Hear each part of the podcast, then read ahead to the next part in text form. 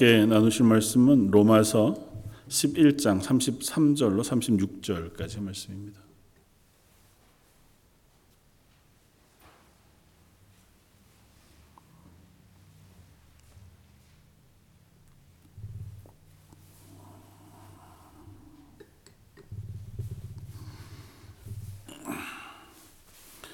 로마서 11장 33절로 36절까지 자였으면 한 목소리 같이 한번 봉독하겠습니다. 깊도다 하나님의 지혜와 지식의 풍성하며 그의 판단은 헤아리지 못할 것이며 길은 찾지 못할 것이로다. 누가 주의 마음을 알았느냐? 누가 주의 그의 모사가 되었느냐? 누가 주께 먼저 드려서 갚으심을 받겠느냐? 이는 만물이 주에게서 나오고 주로 말미암고 주에게로 돌아감이라. 그에게 영광이 세세 있을지어다. 아멘. 어, 다음 주, 뭐 오늘부터 수요 예배 때 말씀을 전하는 시간을 조금 줄이고 함께 기도하는 시간들을 조금 더 구체적으로 좀 가져보려고 합니다. 제가 로마서를 이렇게 준비하면서 저는 이 로마서 준비하는 게 너무 좋아요. 그리고 말씀을 배워가는 것이 너무 어, 감사하고 그 속에 참 어렵 제가 이렇게 말씀을 준비하면서 참 어렵다 그렇게 생각이 됩니다.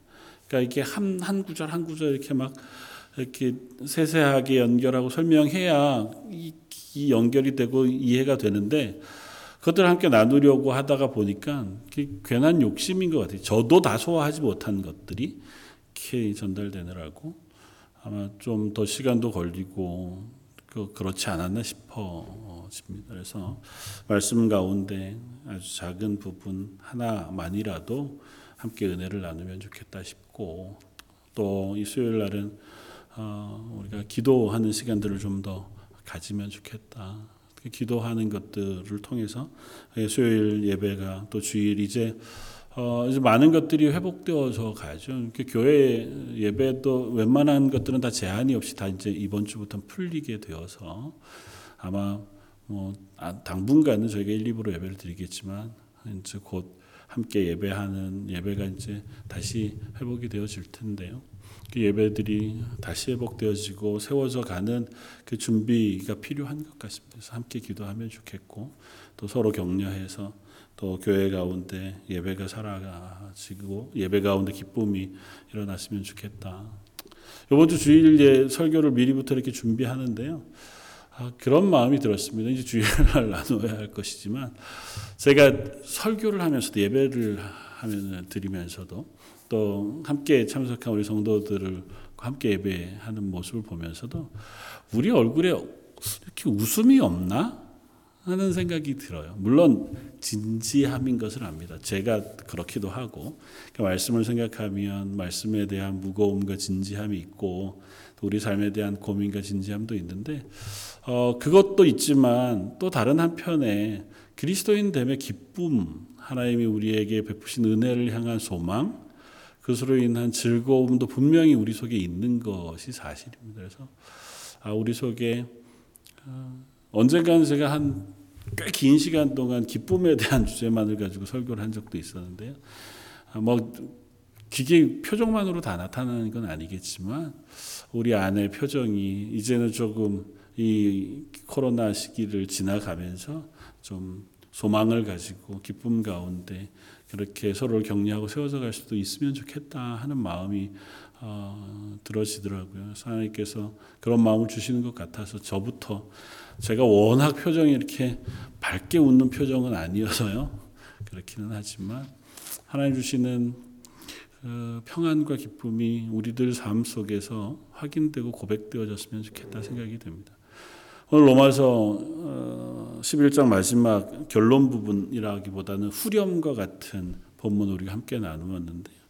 25절부터 어, 아마 말씀을 나누어야 할 것입니다. 그러나 오늘 초점을 오늘 우리가 함께 나눈 33절에 36절까지 어, 이 말씀은 찬양이에요.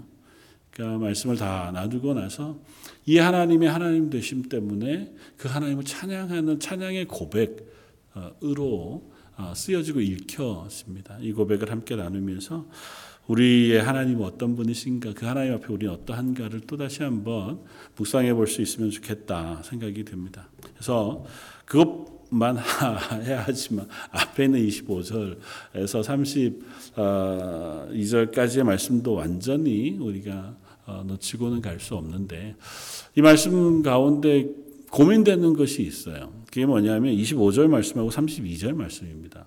25절 말씀은 이렇습니다. 형제들아 너희가 스스로 지혜 있다 하면서 이 신비를 너희가 모르기를 내가 원치 않으니 이 신비는 이방인의 충만한 수가 들어오기까지 이스라엘의 덜어는 우둔하게 된 것이라. 32절은 하나님이 모든 사람을 순종하지 아니하는 가운데 두, 가두어 두심은 모든 사람에게 긍휼을 베풀려 하심이라. 그렇습니다. 말씀 이해 못할 바는 아닌데요. 어, 고민에 빠지게 하는 지점은 이거죠. 하나님이 왜 그러면 모두를 구원하시는 것도 좋고 이방인을 구원하시는 것도 선한 계획이시잖아요. 그렇다 하더라도 왜 이들을 내버려 두시느냐 아니면 여기 말씀처럼 이스라엘의 덜어를 우둔하게 만들어 버리셨느냐 이방인을 구하자고 이스라엘 사람들을 우둔하게 만들어 버신 버리신 것 그건 좀 납득하기 어렵다. 이제 계속 이스라엘의 질문은 그거였잖아요. 근데 심지어 32절은 뭐라고 얘기하냐면 하나님 모든 사람을 순종하지 아니하는 가운데 가두어 두셨다고 얘기해요. 그 일부러 하나님이 그 순종하지 못하도록 해 놓으시고 그렇게 하신 건 그 사람들에게 긍휼을 베풀려 하십니다. 그 얘기하니까 이게 마음에 좀 고민이 되는 거죠. 왜 하나님 그러시지? 하나님 그런 분 아니시잖아요.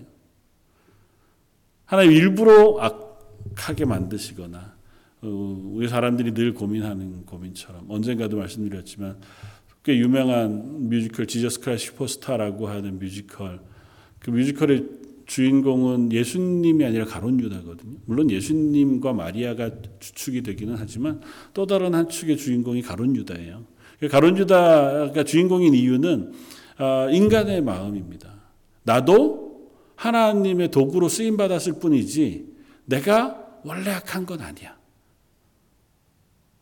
예수님이 십자가에 달려 죽어서 우리의 죄를 지시는 메시아가 되기 위해서는 그 사람을 배반하는 사람이 반드시 있어야 돼.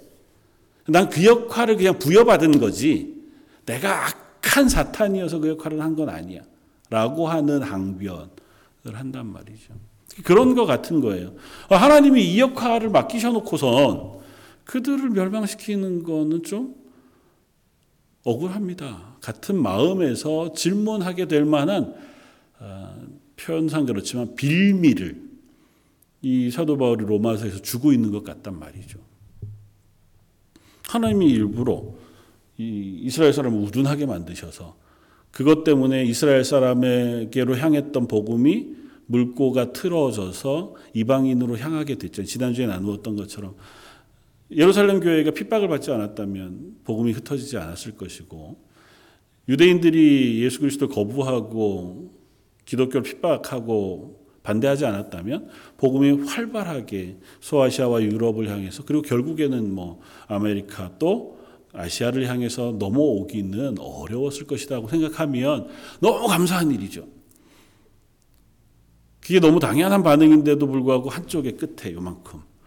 그래도 그것 때문에 피해를 보는 그 사람들은 좀 그렇습니다. 고 하는 것이 하나의 질문인 거죠. 어, 똑같은 설명을 합니다. 그건 뭐냐 하면 그들의 실패를 하나님께서 고의로 실패하도록 만드시지 않았다. 강제하시지 않았다. 여기 표현은 사도 바울이 그렇게 표현해서 오해해 읽힐만 하지만 그것은 그들의 죄악, 반대, 실패를 내버려 두심으로 사용하신 거지 그들에게 거부할 마음을 주시고 부인할 마음을 주셔서 하나님을 거절하게 하신 것은 아니다. 그 하는 사실 우리가 명확히 이해해야 합니다. 그러니까 하나님이 이 로마서를 통해서 여러 번 반복해서 사도 바울이 설명하고자 하는 건 그거예요. 우리가 실패하여 예수 그리스도를 거절하고 구원받지 못하는 이유는 내가 거절했기 때문이에요. 그 복음을 듣고도 마음으로 믿지 않았기 때문이에요. 순종하지 않았기 때문이에요. 그걸 받아들이지 않았기 때문이에요. 들으려고 하지 않았기 때문에 그래요. 뭐 한 걸음 더 나가면 다른 설명을 우리가 좀 더 해야 되지만 일단 1차적으로 우리 쪽의 입장에서는 그들에게 복음은 들려졌어요. 하나님의 율법이 이스라엘에게 주어졌고 예수님의 십자가가 유대인 가운데 먼저 선포됐어요. 예수님께서 3년 동안 유대인을 사는 이스라엘과 주변 이방 지역을 다니시면서 하나님의 나라의 복음을 분명히 선포하셨습니다. 그것엔 어떤 제약도 없으셨어요.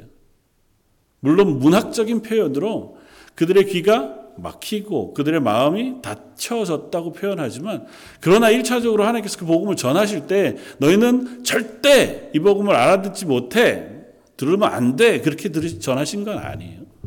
복음을 전하실 때 그들은 들을 수 있도록 하나님께서 말씀을 전하셨고 율법을 주셨고 예수님의 복음도 전파됐어요. 다만 그들이 들어도 깨닫지 못해 완곡한 표현으로 좀 강한 표현으로 들은 것을 거절해서 안 믿은 거예요. 하나님 그들을 내버려 두셨어요. 그러므로 그들이 실패하게 되었고 그 실패를 하나님이 선한 도구로 쓰셨어요. 그들이 실패했고 거절했지만 하나님 그것으로 다른 이들을 살리는 도구로 쓰신 것을 이와 같이 표현하는 것일 뿐이지 하나님께서 이 사람을 살리기 위해서는 반드시 이 사람들이 거절해야만 해서 하나님 그들을 거절하게 하시는 건 아니에요. 하나님 그 정도의 능력이 없으신 분은 아니거든요. 오늘 찬양을 우리가 함께 이해해 보면 그래서 그렇게 넘어가는 겁니다. 깊도다 하나님의 지혜와 지식에 풍성하십니다. 그의 판단은 헤아리지 못할 것이며 그의 길은 찾지 못할 것이로다. 우리가 어떻게 다 이해하겠느냐는 거예요. 하나님의 크신 지혜로움, 하나님 크고 강대하신 그 마음을 우리가 다 이해할 수 없다는 겁니다. 우리가 표현하기에는 이렇게 표현하지만 그건 거절했어요. 거절해서 안 믿은 거고 그들이 복음을 들어도 받아들여지지 않았고 오히려 박해했기에 하나님 그걸 도구로 쓰셔서 오히려 이방인들을 더 빨리 하나님을 알게 하고 복음을 전하여 구원하는 그 기회로 삼으셨을 뿐이에요. 전지전능하신 하나님의 입장에서 생각한다면 그것도 하나님의 계획이죠. 그러나 그건 하나님과 우리 사이의 간격이 너무 크기 때문에 표현할 수 있는 표현이 그것밖에 없어요. 그래서 그렇게 하는 거지. 그냥 우리 인간의 입장에선 아주 단순합니다. 전했는데 듣지 않은 거예요. 그들에게 선포되었는데 믿지 않은 거예요. 그러나 그 믿지 않고 듣지 않은 것을 하나님이 바꾸어서 다른 이들을 구원하기 위한 선한 영향으로 쓰셨다고 하는 것밖에 없어요. 그래서 32절을 다시 이야기하면 이렇습니다. 하나님이 그 모든 사람을 순종하지 아니한 가운데 가두어 두신 모든 사람에게 긍휼을 베풀려 하심이라. 그러니까 가두어 두시고 나서 그 그거 가두어 두시려고 계획하신 것이 아니고 그들이 불순종함에 가두어져 있으므로 하나님이 그들에게도 긍휼을 베풀어 주셨다는 거예요. 그러니까 하나님 긍휼하신 하나님이세요. 이스라엘 향해서도 이미 여러 번 그렇게 반복하여 이스라엘이 실패하고 반역하고 하나님을 떠나서 우상을 섬길 때에도 그냥 버려두시면 끝났을 문제예요. 이미 그때 하나님께서 가나안으로 출발하던 그 시내 산에서 이스라엘을 버리시고 모세로 새로운 민족을 삼으셨어도 되었을 문제예요. 가나안에 들어가서 사사 시대 때 그들이 하나님을 모르고 자기 마음대로 살았어요. 어, 하나님 어떻게 우리를 구원하셨는지에 대해서 아는 사람이 하나도 없다 그랬습니다. 그런 그들을 버려두시고 다른 민족을 택하셨어도 됐을 문제예요. 다윗을 통해서 하나님께서 은혜를 베푸셔서 다시 하나님의 놀라운 성전을 짓게 하시고 하나님의 나라가 되게 하셨습니다. 그런데도 불구하고 솔로몬 때로부터 곧바로 나라가 나뉘어지고 하나님을 떠나고 하나님을 예배하는 것이 완전히 흩어져 버렸습니다. 그들을 하나님께서 다시 고치시지 않아도 됐을 문제예요. 하나님 그들도 고쳤습니다. 하나님 극률하심이잖아요. 완전히 멸망했으면 완전히 고칠 수 없을 만큼 하나님을 떠났어요. 그래서 하나님 그들을 이방에 파셨습니다. 아수르와 바벨론에 파셨어요. 그리고 그냥 다른 민족에게 예수 그리스도를 통하여 구원을 또 선포하시고 그 구원을 이루셨어도 됐을 문제예요. 그러나 하나님 그렇게 안 하시고 그들을 그곳에서 다시 회복시켜 오셔서 이 가나안 땅에서 다시 나라를 만드시고 성전을 짓게 하시고 그들에게 메시아 예수 그리스도를 보내셨어요. 왜 그렇게 하셨느냐? 하나님이 극률하신 분이셔서 그래요. 그리고 그걸 통해서 우리에게 이 사실을 듣는 모든 이들에게 하나님의 극률하심을 가르치시기 위함이에요. 실패해도 버리시지 않는 하나님. 한 번 하나님의 것으로 택하신 이들을 결코 포기하지 않으시는 하나님. 그래서 오늘 본문 29절은 이렇게 씁니다. 하나님의 은사와 부르심에는 후회하심이 없느니라. 하나님 결코 후회하지 않으세요. 하나님 그럴 능력이 있으세요. 그들을 바꾸어서 기필코라도 하나님의 구원의 자리에 옮겨 놓을 능력이 있습니다. 그리고 하나님의 지혜는 그것들을 가장 지혜로운 방법으로 가장 은혜로운 방법으로 그 일을 행하세요. 그것이 십자가예요. 그리고 그 십자가의 복음이 지금 저와 여러분들에게 전달된 것 역시 하나님의 신비자 하나님의 크신 지혜로움이 그걸 우리가 더 어떻게 알겠어요? 그러니까 이제 우리가 고백할 것은 그 하나님의 하나님 되심이에요. 오늘 찬양을 통해서 우리가 함께 나누었던 33절부터의 찬양을 통해서 우리가 고백할 첫 번째 고백은 이것입니다. 우리가 하나님의 하나님 되심을 찬양하자는 그게 하나님이세요. 극률하신 분. 그분이 하나님이십니다. 긍휼이라고 하는 표현은요. 용서하지 않아야 할 사람을 용서함. 은혜 베풀지 않아야 할 사람을 향하여 베푸시는 은혜. 도무지 사랑할 필요가 없고 원수와 같은 일을 사랑해 주심. 그것이 긍휼이에요. 늘 반복적으로 우리가 고백하는 우리가 아직 죄인 되었을 때에 우리를 향한 하나님의 사랑을 보이시는 거예요. 그게 극률하신 하나님. 그게 하나님의 하나님 되심이. 하나님이 누구시냐고 하는 설명을 여러 가지로 할 수 있습니다. 그러나 이 본문에서 우리가 하나님 누구시냐고 고백할 때 사도 바울은 그 고백을 하는 거예요. 하나님은 긍휼하신 하나님이십니다. 내가 그 하나님을 찬양합니다. 내 지혜와 내 지식으로 그 모든 것들을 다 헤아려 할 수 없지만 하나님의 지혜와 지식의 그 풍성함을 다 깨달을 수도 없지만 그걸 다 내가 이해할 수도 없지만 그러나 하나님은 나보다 지혜로우시고 나보다 크셔서 우리에게 베푸시는 그 극률하심으로 우리를 구원해 주셨습니다. 그 하는 게 사도 바울의 첫 번째 고백. 저 여러분들의 고백도 그것인 줄 압니다.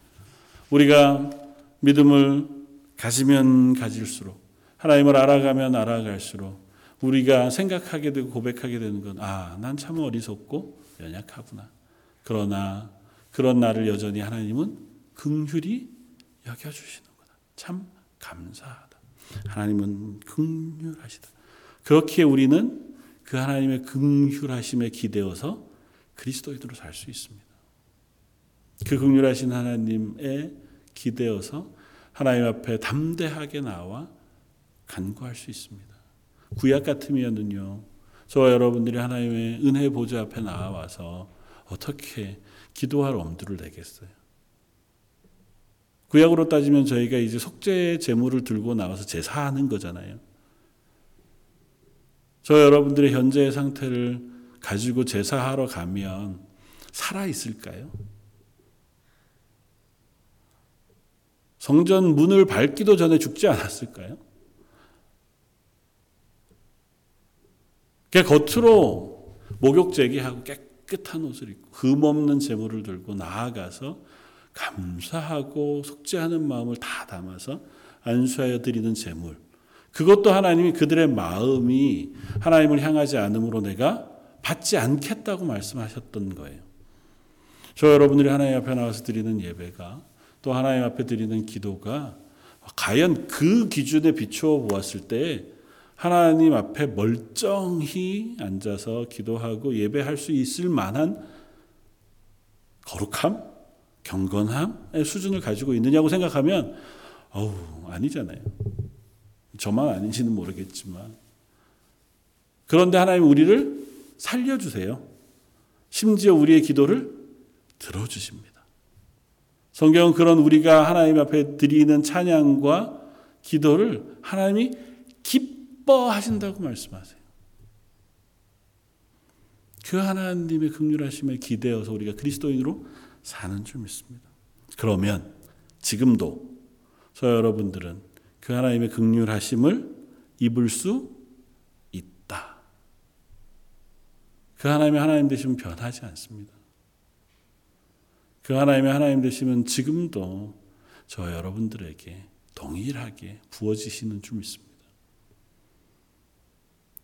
그래서 우리는 죄송하지만 부끄럽지만 그래도 감사하면서 그리스도인으로 살 수 있습니다. 하나님이 원하시는 삶을 다 살아 못 드렸지만 그래도 하나님 앞에 소망을 가질 수 있어요.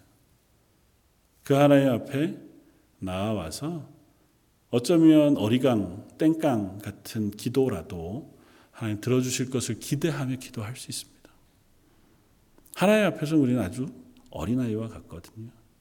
하나님 그 어린아이에게 대단한 걸 바라지 않아요. 하나님을 신뢰하는 믿음을 바라실 뿐이에요. 그거면 하나님이 충분하다. 그래서 우리는 뭐로 구원 얻는다고요? 믿음으로 구원 얻어요. 하나님이 나를 긍휼히 여겨 주실 것을 믿음으로 하나님 앞에 나가고 나의 부족한 모습을 용서해 주실 것을 소망함으로 하나님 앞에 기도하고 그런 나를 쓰셔서 하나님이 이 땅에서 무엇이라도 하나님의 영광의 일들을 위하여 써 주실 것을 믿어서 그래서 뭐라도 내가 하겠습니다. 하나님 은혜 주세요. 능력 주세요. 하나님이 허락해 주시면 이것도 저것도 할 수 있습니다. 그렇게 고백하는 거잖아요. 야고보 사도가 그렇게 얘기합니다. 우리가 기도할 때 다른 것 기도하지 말고 하나님 능력 주시면 어떻게 해요? 내가 이것도 하고 저것도 하리라. 그 간구하는 게 우리의 기도일 따름. 그러므로 우리는 쉬지 말고 기도해야 합니다. 하나님 극률하게 여겨주시잖아요. 하나님 우리에게 은혜 베푸시겠다고 하잖아요. 그래서 쉬지 말고 기도하라는 거예요. 우리가 쉬면 혹시 기도하다가 쉬면 우리가 하나님 앞에 홍 밑보여서 혼날까 봐가 아니에요. 하나님 앞에 우리가 경건해야 되는데 그 경건한 모습을 놓쳐버리고 엉뚱한 짓 하다가 하나님 불시에 내려오셔서 찾아오셔서 우리가 천국에 못 갈까봐 쉬지 말고 기도하라는 게 아니에요. 우리는 이미 하나님의 나라를 약속받은 사람이잖아요. 하나님의 나라를 약속받았기 때문에 우리에게 말씀하시는 거예요. 항상 기뻐하라. 쉬지 말고 기도해라. 범사에 감사해라. 이것이 너희를 향하신 하나님의 뜻이니라. 우리가 기뻐하고 감사하면서 기도하는 것은 우리의 기도를 들으신다는 약속 때문이에요. 우리에게 은혜를 베푸시겠다고 하시고 우리에게 긍휼을 베푸시겠다고 하신 것 때문에 기도하는 거고 그것 때문에 우리가 그리스도인으로 살 수 있는 거예요. 내 힘으로 이것도 하리라 저것도 하리라고 해서 그리스도인을 사는 게 아니고 내가 경건하게 하나님 믿음을 가지고 그래서 사는 게 아니고 내게 베푸신 은혜 때문에 하나님 날 긍휼히 여겨 주셔서 그래서 그리스도인으로 우리가 살아갈 수 있는 것입니다. 그 하나님의 하나님 되심을 늘 묵상하면서 기뻐하고 찬양할 수 있는 저와 여러분들이었으면 좋겠습니다. 그 하나님 오늘도 나를 살려주시고 그 하나님이 오늘 나를 살게 해주셔서 감사합니다. 그 하나님이 오늘도 나의 하나님 되셔서 나와 함께 해주신다고 말씀해 주시니 참 좋습니다. 그 하는 고백이 저와 여러분들의 고백이었으면 좋겠습니다. 두 번째는 하나님의 뜻을 알지 못한다고 해서 그 하나님을 믿지 못한다고 말할 수는 없다는 겁니다. 반대로 얘기하면 하나님의 뜻을 알지 못해도 우리는 하나님을 믿을 수 있습니다. 오늘 보면 이렇게 얘기해요. 누가 주의 마음을 알았느냐? 누가 그의 모사가 되었느냐? 그의 판단은 헤아리지 못할 것이며 그의 길은 찾지 못할 것이로다. 하나님 너무 크세요. 너무 지혜로우세요. 우리로서는 다다를 수 없는 수준의 크심과 광대하심과 지혜로우심과 놀라우심이 있으세요. 그런데 그분이 판단하시고 계획하신 길들을 우리가 어떻게 낱낱이 다 이해하겠어요?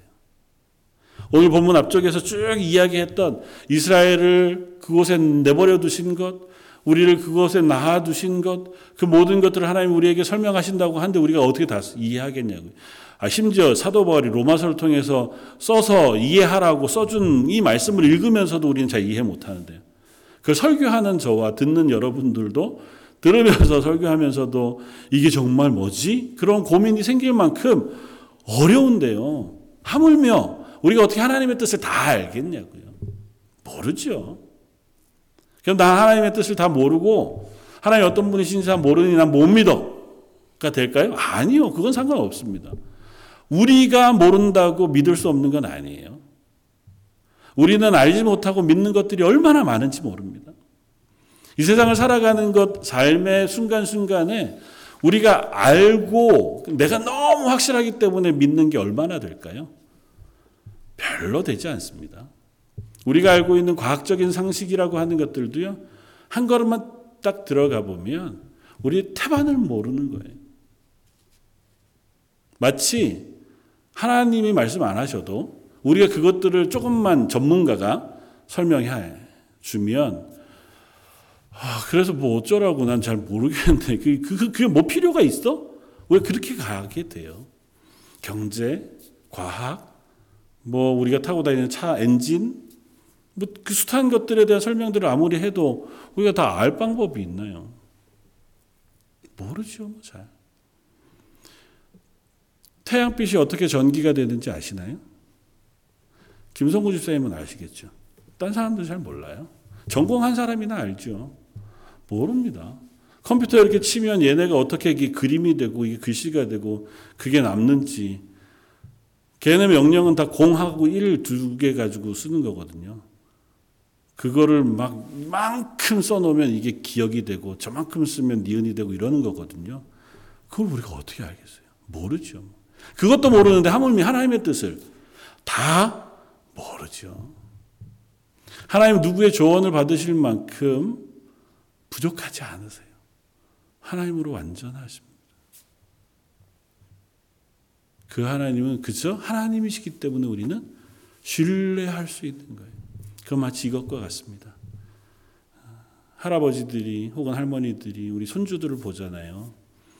그 손주들을 보면서 이 손주들이 할아버지 할머니를 신뢰하는 신뢰 혹은 그 사랑과 비슷합니다.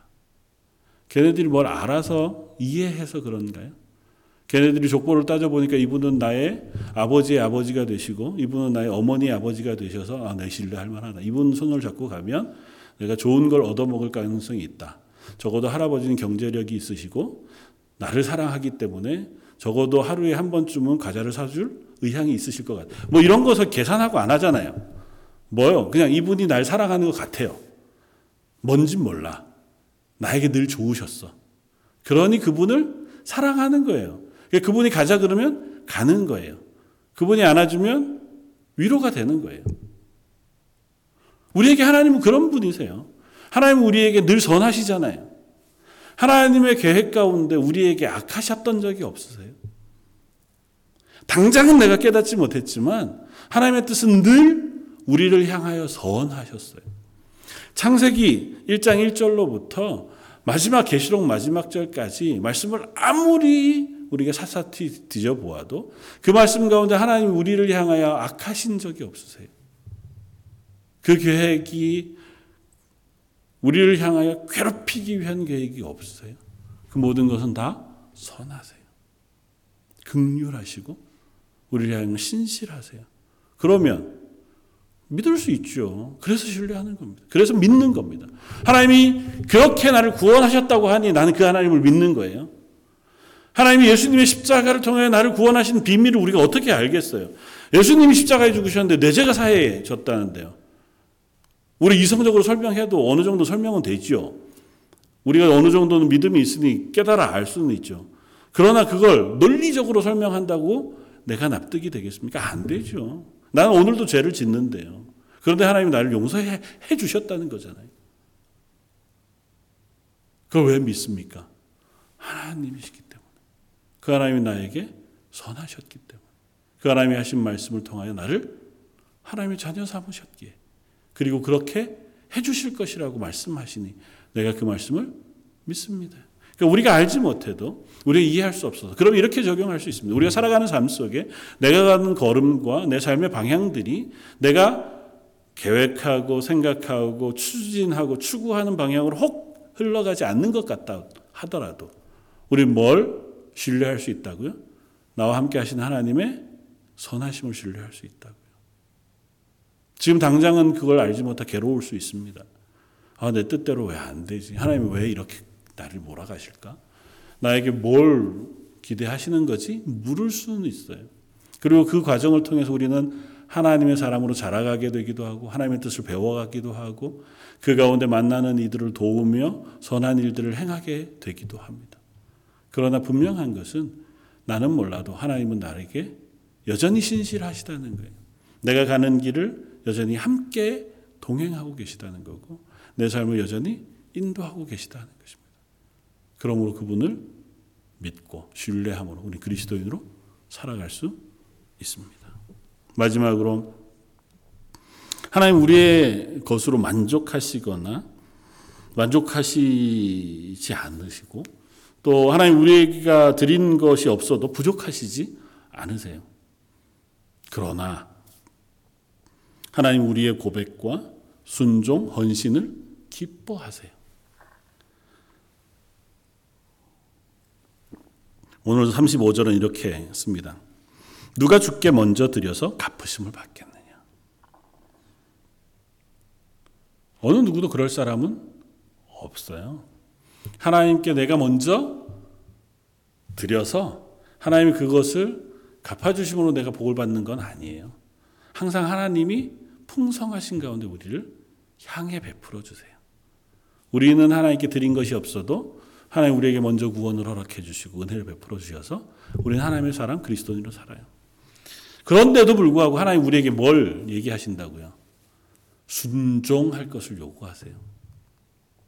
우리가 하나님께 드리는 예배를 기뻐 받으시겠다고 하세요. 구약 이스라엘 백성에게 언약하시면서는 그들이 드리는 제물을 흠향하시겠다고 하세요.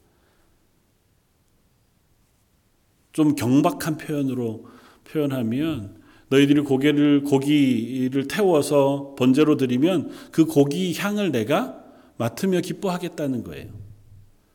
이렇게 표현하면 안 되지만 하나님은 우리가 드리는 제물을 기뻐하신다는 거예요. 예수님이 어느 가난한 과부가 두 랩돈 자기 생활비 전부를 드린 것을 보고 그것을 칭찬해 주시잖아요. 어떻게 보면 너무 잔인해 보여요.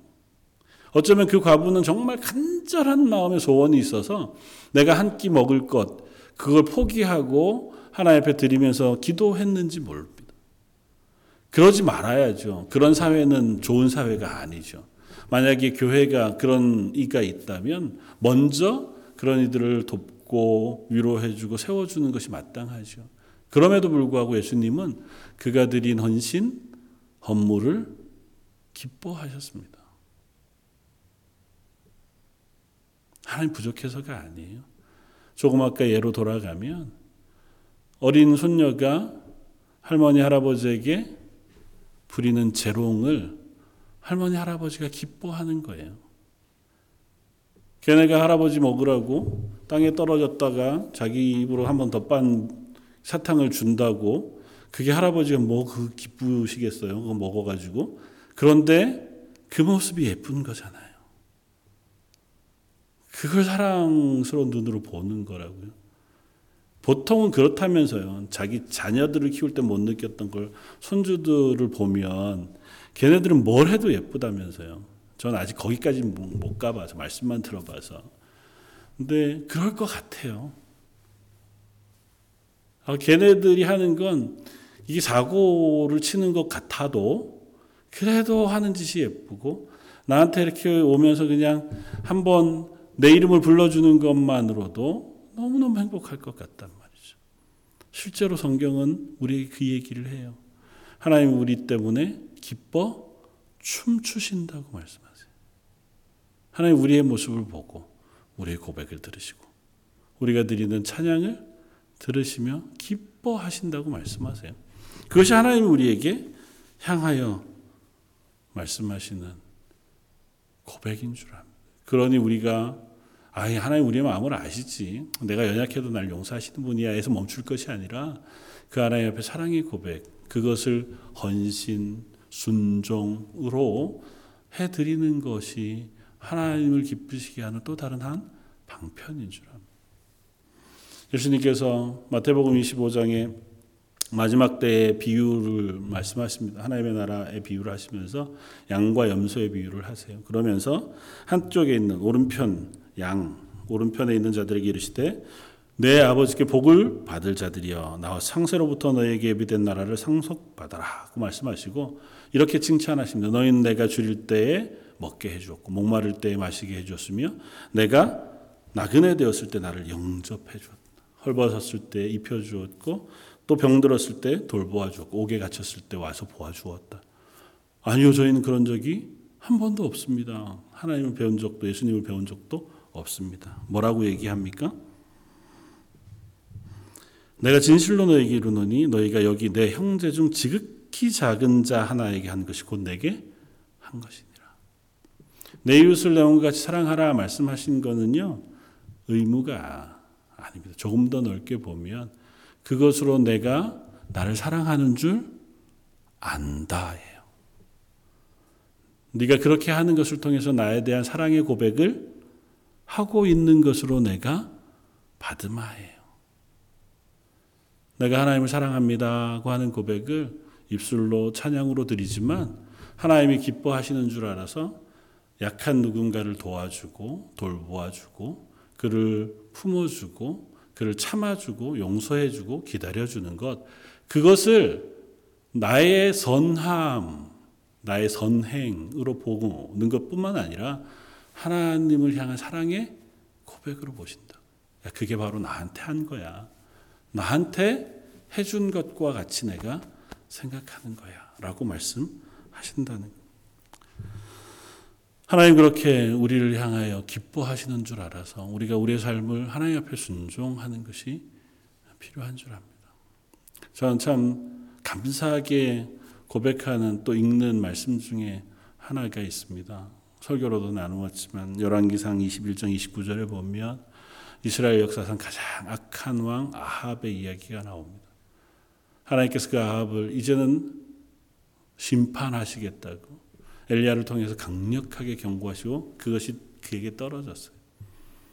아합이 그걸 무서워하고 두려워합니다. 하나님이 말씀하세요. 아합이 내 앞에서 겸비함을 내가 보느냐.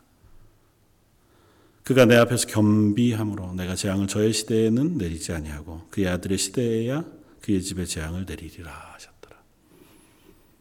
그 악한 왕 아합이 무서워서 하나님 앞에 겸비, 두려워 떨며 겸손한 거예요. 그 모습을 보인 것을 하나님이 기뻐하세요. 심지어 이렇게 악한 하나님이 사랑할 만한 어떤 눈꽃만한 것도 없는 하나님 섬기는 모든 선지자들을 다 잡아 죽이고 바알과 아세라를 위하여 신상을 세우고 선지자들을 자기 상에서 먹게 할 만큼 악하디악한 왕인데도 그것도 회개해서 하나님 앞에 돌아온 것도 아니에요. 놀라운 이적을 여러 번 보이셨음에도 불구하고 그가 안 돌아왔어요. 그럼에도 불구하고 두려워서 떠는 그 모습. 하나님의 말씀을 듣고 두려워하는 것 그것 때문에 하나님이 기뻐하세요.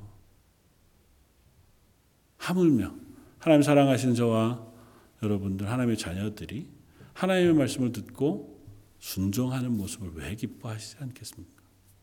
저 여러분들이 하나님의 말씀을 듣고 헌신하는 모습, 하나님을 신뢰하는 모습을 왜 하나님이 즐거워하시지 않겠어요?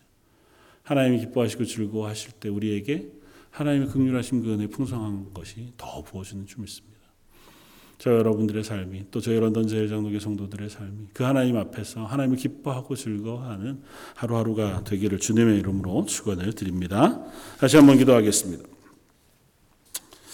우리보다 크고 지혜가 풍성하신 하나님, 우리를 향하여 한없는 긍휼을 베풀어 주시는 하나님. 저희가 그 하나님을 기억하고 그 하나님을 알므로 감사하고 그 하나님 앞에 담대히 나아가며 하나님의 말씀에 순종하기 위해 애쓰는 하나님의 사람들 되기를 원합니다. 저에게 은혜 베푸시고 능력을 부어 주시며 그 극률하심으로 덮으셔서 이 땅에 하나님의 영광이 되고 기쁨이 되는 하나님의 사람들 되게 하여 주옵소서. 모든 말씀 예수님 이름으로 기도드립니다. 아멘.